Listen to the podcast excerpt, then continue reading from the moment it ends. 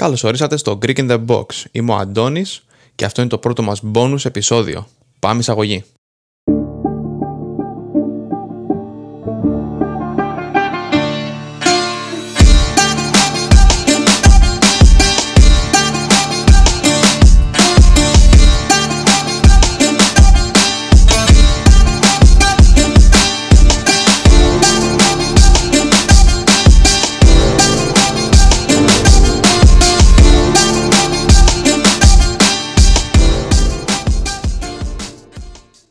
Καλημέρα, καλησπέρα από όπου και να μας ακούτε. Καλώς ορίσατε στο Greek in the Box. Είμαι ο Αντώνης και σήμερα είμαι μόνος μου. Αυτό είναι το πρώτο μας bonus επεισόδιο. Ο λόγος που το κάνουμε αυτό το επεισόδιο είναι γιατί την περασμένη εβδομάδα το επεισόδιο βγήκε λίγο κοντό, ήταν μόνο 40 λεπτά. Οπότε από τη στιγμή που συναντιόμαστε μόνο κάθε δύο εβδομάδες, ήθελα να έχετε αρκετό υλικό, δηλαδή πάνω κάτω στη μία ώρα, μέχρι το επόμενο μεγάλο μας επεισόδιο. Λοιπόν, για για το topic αυτής της εβδομάδας θέλω να μιλήσουμε λίγο για τα podcasts γενικά. Τι είναι το podcast κτλ. κτλ.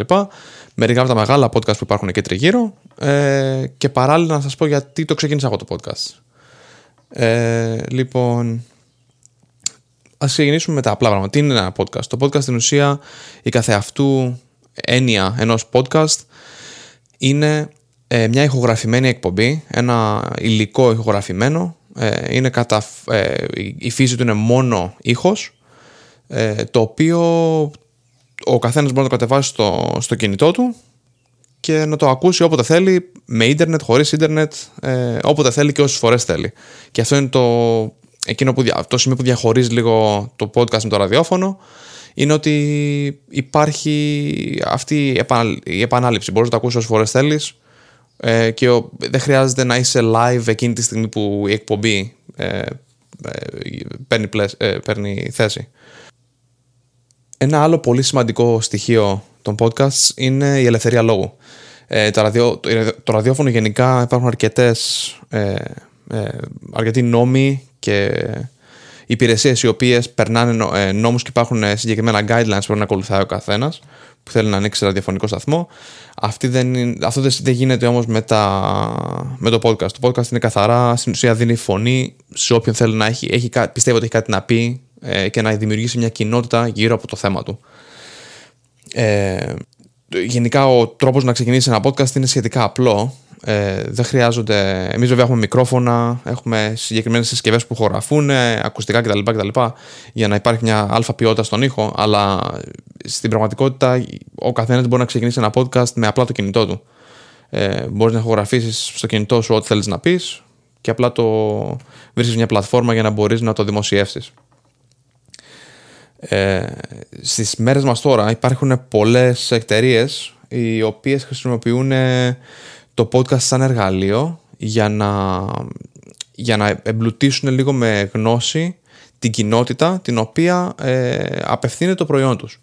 Δηλαδή, ε, πολλές εταιρείες οι οποίες παρασκευάζουν κάτι συγκεκριμένο ε, ξεκινάνε ένα podcast και μπορούν να φέρουν και ίδιο το, ακόμα και τον ανταγωνισμό τους και να έχουν μια αλφα συζήτηση για το προϊόν ε, που πουλάνε και το πώς μπορεί το προϊόν που πουλάνε ε, να βοηθήσει λίγο γενικά την κοινότητα σαν σύνολο. Στις μέρες μας τώρα, ε, υπά, υπάρχουν πάρα μα πάρα πολλά podcast. Διαβάζω ένα άρθρο τις προάλλες, ήταν από τις αρχές του μέσα του 2020 και έλεγε το άρθρο ότι υπάρχουν 850.000 ενεργά podcast, το οποίο είναι, μιλάμε, το, το νούμερο είναι τεράστιο. Ε, μία μόδα, μόδα τελευταία, πολλοί, πολλοί, πολλοί κόσμος το παίρνουν λίγο στο επόμενο επίπεδο, το podcast, ε, και συνδέουν στην ουσία και κάμερες οπότε να υπάρχει και εικόνα. Ε, και μετά το ανεβάζουν το, το υλικό που έχουν το ανεβάζουν στο YouTube και μέσα από το YouTube μπορείς πέρα από το να τους ακούσεις μόνο να, να δεις και λίγο την εκπομπή πώς γίνεται. Ε, Πολλοί τα φωνάζουν vidcast, άλλοι τα φωνάζουν video podcasts, ε, αλλά αυτός είναι ο σκοπός στην ουσία. Είναι ένα podcast το οποίο μπορείς να ακούσεις πέρα από τον ήχο ε, το οποίο λειτουργεί σαν κανονικό podcast. Ανεβάζεις το βίντεο στην ουσία σε μια πλατφόρμα που μπορεί να υποστηρίξει βίντεο. Ε, ένα από τα πιο δημοφιλείς podcast στις μέρες μας είναι το podcast του Joe Rogan ο οποίος ανακοίνωσε, ανακοίνωσε μέσα σε συζήτηση με ένα τα, έχει, έχει 1650 επεισόδια μέχρι στιγμής πάνω κάτω. Ε, αλλά το 2019 ανακοίνωσε ότι μέσα σε μια συζήτηση που είχε ότι το podcast του έχει 190 εκατομμύρια downloads, κατεβάσματα δηλαδή, ε, κάθε μήνα. Το οποίο το νούμερο είναι τεράστιο. Εγώ επειδή είμαι μεγάλος φαν του, του podcast της συγκεκριμένης εκπομπής του Joe Rogan ε, και ο λόγος που τον ακολουθώ είναι γιατί ε, κάνει συνέντευξη από όλο τον κόσμο. Δηλαδή έχει από τον Elon Musk μέχρι φέρνει πυρηνικούς φυσικούς και τους κάνει ερωτήσεις ε, μέχρι άλλους κομικούς, γιατί είναι και κομικός παράλληλα. Φέρνει άλλους κομικούς και έχουν πιο αστείες συζητήσεις. Οπότε υπάρχει ένας πλούτος υλικού. Και από τη στιγμή που είπαμε ότι το podcast μπορείς να πας πίσω και να ακούσει ό,τι εκπομπές θέλεις, ανάλογα με την διάθεσή σου, μπορείς να βρεις διαφορετικά επεισόδια και με τον ποιον έχει κάνει συνέντευξη. Ε, λοιπόν, κάποια από τα άλλα πιο μεγάλα podcast που κυκλοφορούν εδώ πέρα και τα ακούω εγώ ε, τουλάχιστον είναι του Lex Friedman, ο οποίος έχει διδακτορικό, αν θυμάμαι καλά, στο AI, το Artificial Intelligence αλλά και αυτός έχει πολύ ενδιαφέρον στις συζητήσεις του, λίγο πιο επιστημονικά. Ε, για λίγο οικονομικά υπάρχει το Robin Hood Snacks. Είναι, τα παιδιά αυτά βγάζουν ένα επεισόδιο κάθε μέρα. Τα επεισόδια τους είναι γύρω στα 15 λεπτά και διαλέγουν τρεις ιστορίες από το χρηματιστήριο και αρχίζουν και το αναλύουν για λίγο λεπτομέρειες για, το, για συγκεκριμένες μετοχές. Και τώρα τελευταία έχει αρχίσει γίνεται και μόδα στην Ελλάδα, το οποίο είναι πολύ, με κάνει πολύ χαρούμενο να βλέπω podcast και στην Ελλάδα δεν είμαστε συνδεδεμένοι με αυτά, τα, με αυτά τα podcasts, αλλά πιστεύω ότι αξίζουν μια... να ακουστεί λίγο η φωνή τους. Πέρα από το Σταύρο Θεοδωράκης, έχει το δικό του διά του εκπομπή, που είναι χρόνια δημοσιογράφος ο άνθρωπος. Μέχρι και σε κάτι λίγο πιο κωμικό, η Super και εκεί, δεν θα, νομίζω λέγεται Πιγκάλ με άποψη. Άλλο πολύ γέλιο μέσα σε αυτό το podcast. Λοιπόν, να συζητήσουμε λίγο γιατί ξεκίνησα εγώ το podcast. Έτσι. Ε, Όπως έχουμε ξαναπεί, έχω μια δεκαετία εδώ πέρα. Έχουμε γνωρίσει πολύ κόσμο. Από τις... Όταν γνωρίζεις κάποιον καινούργιο Έλληνα εδώ πέρα, και αυτό γίνεται πολύ πιο συχνά εννοείται όταν πρώτα ήρθα στην Αμερική, εννοείται γνωρίζεις πολύ περισσότερο κόσμο από ό,τι γνωρίζω τώρα, δηλαδή από θέμα καινούργιο κόσμο. Αλλά γενικά υπάρχουν κάποιες σχεδόν σαν στάνταρ ερωτήσεις και μαθαίνεις λίγο την ιστορία του άλλου ε, και το πώς ξέρεις, πώς ήρθε στην Αμερική κτλ, κτλ. Ποια ήταν η κίνηση, από πού έρχεται από την Ελλάδα, με τι ασχολούνται κτλ. κτλ. Και μου κάνει πολύ μεγάλη εντύπωση το πόσο ο καθένας είναι κάτι ενδιαφέρον. Δηλαδή, όταν γνωρίζεις κάποιον και ειδικά από τον τόπο σου, σου είναι ωραίο να ακούς και το άλλο τη ιστορία. Όταν ε, ακούω, ακούω podcast εδώ και αρκετά χρόνια, αλλά έψαχνα κάποια εκπομπή, κάποια ραδιοφωνική εκπομπή, είτε κάποιο podcast, είτε κάποιο YouTube channel, να, να ακούσω δηλαδή κάπου ε, ιστορίες γενικά μεταναστών και μου έκανε λίγο εντύπωση που δεν, δεν, δεν βρήκα τίποτα. Ε, είχα βρει μόνο. Η κοπέλα νομίζω τώρα έχει βέβαια ολόκληρη σειρά γύρω από αυτό το θέμα, αλλά όταν την είχα πρωτοβρει εγώ. Ε, η εκπομπή της λέγεται και το κανάλι της στο YouTube λέγεται Diaries of a Greek Mom. Είναι μια κοπέλα που έφυγε από την Κοζάνη, αν θυμάμαι καλά, και πήγε στην Αγγλία και εξηγούσε, έχει ένα βίντεο στο οποίο εξηγεί ακριβώς ποια ήταν τα πρώτα της βήματα, ποιες ήταν οι εμπειρίες της, τι της έκανε πολύ εντύπωση, τι έφυγε, γιατί έφυγε κτλ. Και εγώ αυτό το βρήκα πολύ ενδιαφέρον. Ε, γιατί όπως είπα πριν, όταν γνωρίζουμε κάποιον, κάποιους καινούριους εδώ πέρα, γενικά αυτά από τα πρώτα πράγματα που συζητάμε. Ε,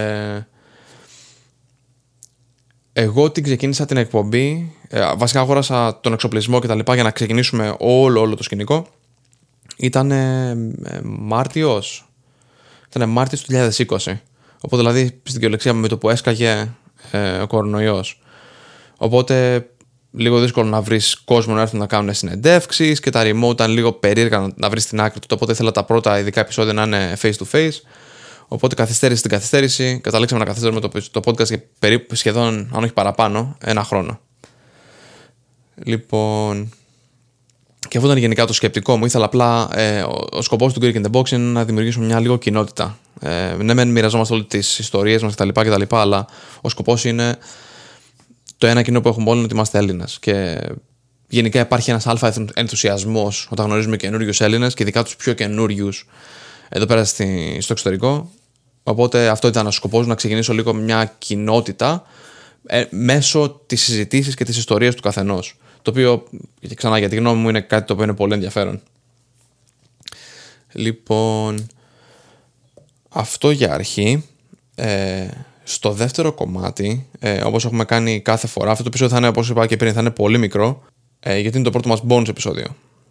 Λοιπόν, Στο δεύτερο κομμάτι ήθελα να συζητήσουμε λίγο κάτι διαφορετικό. Ε, βασικά διαφορετικό δεν είναι διαφορετικό. Είναι κάτι το οποίο το έχουμε συζητήσει αρκετά το τελευταίο καιρό και ειδικά στα πρώτα δύο επεισόδια, νομίζω, αν θυμάμαι καλά. Είναι ότι έχει να κάνει τον κοροναϊό. Λοιπόν, ε, το κομμάτι που είμαστε τώρα, στη φάση που είμαστε τώρα και ειδικά εμείς εδώ πέρα στην Αμερική, έχει γίνει πολύ. είναι πολύ μπροστά στο πρόγραμμά τους, είναι στο θέμα εμβολιασμού. Τα εμβόλια έχουν, είναι διαθέσιμα για όλες τις ηλικίες και νομίζω τώρα, όχι τώρα, εδώ και περίπου δύο εβδομάδες, έχουν φτάσει μέχρι και τα, από 12 χρόνων και πάνω. Μπορούν να καλύψουν ραντεβού και να πάνε για εμβόλιο. Οπότε, εγώ έκανα το εμβόλιό μου πριν περίπου 4 εβδομάδες. Το πρώτο. Και το δεύτερο έγινε πριν περίπου μία εβδομάδα. Λοιπόν, ξέρω ότι υπάρχουν πολλοί συνωμοσιολόγοι εκεί έξω, υπάρχουν πολλοί που έχουν τις απόψεις τους και ο καθένας έχει δικαίωμα στη γνώμη του. Ε, προσωπικά εμένα, και δεν θα πάρω θέση για αυτά τα θέματα, προσωπικά εμένα μου λύνει τα χέρια σε αρκετά θέματα και από θέματα ταξιδιού και από θέματα δουλειάς και από θέματα διαφορετικά. Ε, μου κάνει τη ζωή λίγο πιο, εύκολα, πιο εύκολη, αλλά έκανα την έρευνά μου. Γιατρός δεν είμαι, μίλησα με κάποιους γιατρούς, μίλησα, έψαξα λίγο έρευνα ό,τι μπορούσα να κάνω μόνος μου και πίστεψα ότι είναι η σωστή επιλογή για μένα να το προχωρήσουμε το εμβόλιο. Αν είναι διαφορετική άποψή σας, δικαίωμά σας, δεν, έχω, δεν μπορώ να πω κάτι σε αυτό. Ε, απλά η δικιά μου γνώμη είναι ότι για τη δικιά μου την κατάσταση είναι κάτι το οποίο με βολεύει, δεν βρίσκω κάτι κακό, δεν βρίσκω κάτι εναντίον. Οπότε έβαλα μπρος το έκανα το εμβόλιο. Λοιπόν, υπάρχουν. Γενικά, να μιλήσουμε πρώτα σαν εμπειρία. Ε, το ηρωνικό της υπόθεσης είναι ότι εκεί που έγινε, που έκανα το εμβόλιο, είναι ένα τεράστιο στάδιο το οποίο χρησιμοποιείται σαν στάδιο του χόκκι το χειμώνα και μετά τόσο πλησιάζει το καλοκαίρι και τελειώνει η σεζόν του χόκκι, βγάζουν τον πάγο και μετά έχουν από συναυλίε μέχρι αποφοιτήσει κτλ. κτλ. Από όταν τελείωσε εγώ το κολέγιο, η τελετή αποφύτησης έγινε σε αυτό το κτίριο.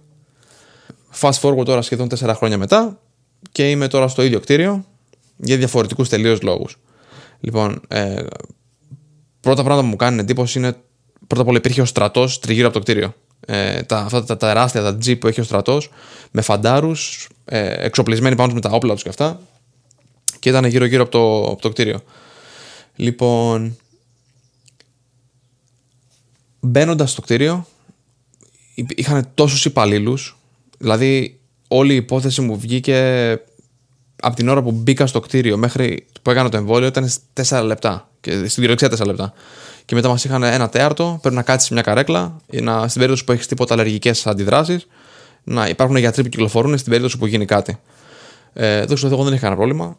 Αφού τελείωσε το εμβόλιο, έφυγα. Το πρώτο εμβόλιο δεν είχα τίποτα συμπτώματα, δεν είχε τίποτα περίεργο. Το μοναδικό που μου έκανε εντύπωση ήταν το, το χέρι μου μόνο πόναγε για 24 ώρες. Μου είπαν όσο πιο πολύ το κινείς, τόσο πιο, πιο λίγο θα πονάει. Οπότε έκανε μερικές ασκήσεις στο σπίτι, οπότε πέρασε μπάμπα μέσα σε λιγότερο από 24 ώρες και περάσει.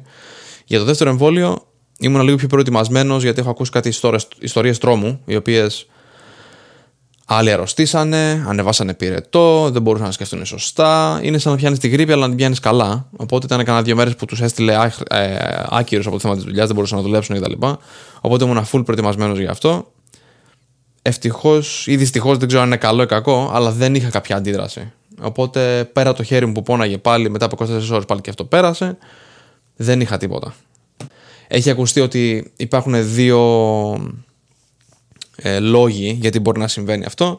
Ο ένας είναι ότι είναι πιθανό να είχα ε, επαφή με κάποιον που είχε κοροναϊό και στην ουσία το σώμα μου μπορεί να το πέρασε αλλά να μην υπήρχαν τίποτα συμπτώματα. Ε, οπότε το σώμα μου ήξερε τι είναι ο κοροναϊός και αντέδρασε κάπως, περί, κάπως ε, ανάλογα. Ε, τώρα, κάτι άλλο, κάποια άλλη θεωρία δεν έχω ακούσει ιδιαίτερα. Κάτι το οποίο να μου ακούγεται λίγο να στέκει. Αλλά άμα ξέρετε κάτι καλύτερο, αφήστε στα comment ή στείλτε μας μήνυμα. Λοιπόν, το δικό μου, η δικιά μου τελική γραμμή είναι ότι απλά δεν έχω φυτρώσει δεύτερο κεφάλαιο ακόμα. Ε, από τη στιγμή που έχουμε, η νομοθεσία τώρα σε εμάς έχει αλλάξει, οπότε όσοι έχουν κάνει τα full τα εμβόλια ε, και τα δύο δηλαδή, δεν χρειάζεται να φοράνε πλέον μάσκες και κυκλοφορούν ελεύθερα σε οπουδήποτε. Δηλαδή και στο γυμναστήριο και στα, στη δουλειά μου και στα γραφεία, καφετέρειες και τέτοια και σε εστιατόρια ακόμα. Δεν, δηλαδή, μου έκανε και λίγο περίεργο στην αρχή. Είναι περίπου τώρα, όπως είπα, 5-6 μέρες οι οποίες δεν φοράω καν τη μάσκα. αυτό είναι λίγο ενθαρρυντικό γιατί φαίνεται σαν να υπάρχει λίγο κάτι normal στον ορίζοντα. Να γυρίσουμε λίγο στην κανονικότητά μας. Λοιπόν, αυτά είχα να πω. Ευχαριστούμε πάρα πολύ που φτάσατε μέχρι το τέλος της εκπομπής. Ε, στο πρώτο μας bonus επεισόδιο. Θα τα πούμε πολύ πολύ σύντομα. Ό,τι έχετε, άμα έχετε οτιδήποτε θέμα θέλετε να συζητήσουμε, παρακαλώ στείλτε μας email, στείλτε μας μήνυμα στα social media, Greek in the Box. Ε, το email μας είναι greekintheboxpodcast.gmail.com Στείλτε μας ό,τι θέλετε. Είμαστε, θα, θα είμαστε χαρούμενοι να, να ακούσουμε τη γνώμη σας και ό,τι θέματα θέλετε να αναλύσουμε μπορούμε ε, να, το, να το ανοίξουμε στα θέμα. Θα τα πούμε πολύ πολύ σύντομα. Ευχαριστούμε και πάλι. Καλή σας ακρόαση.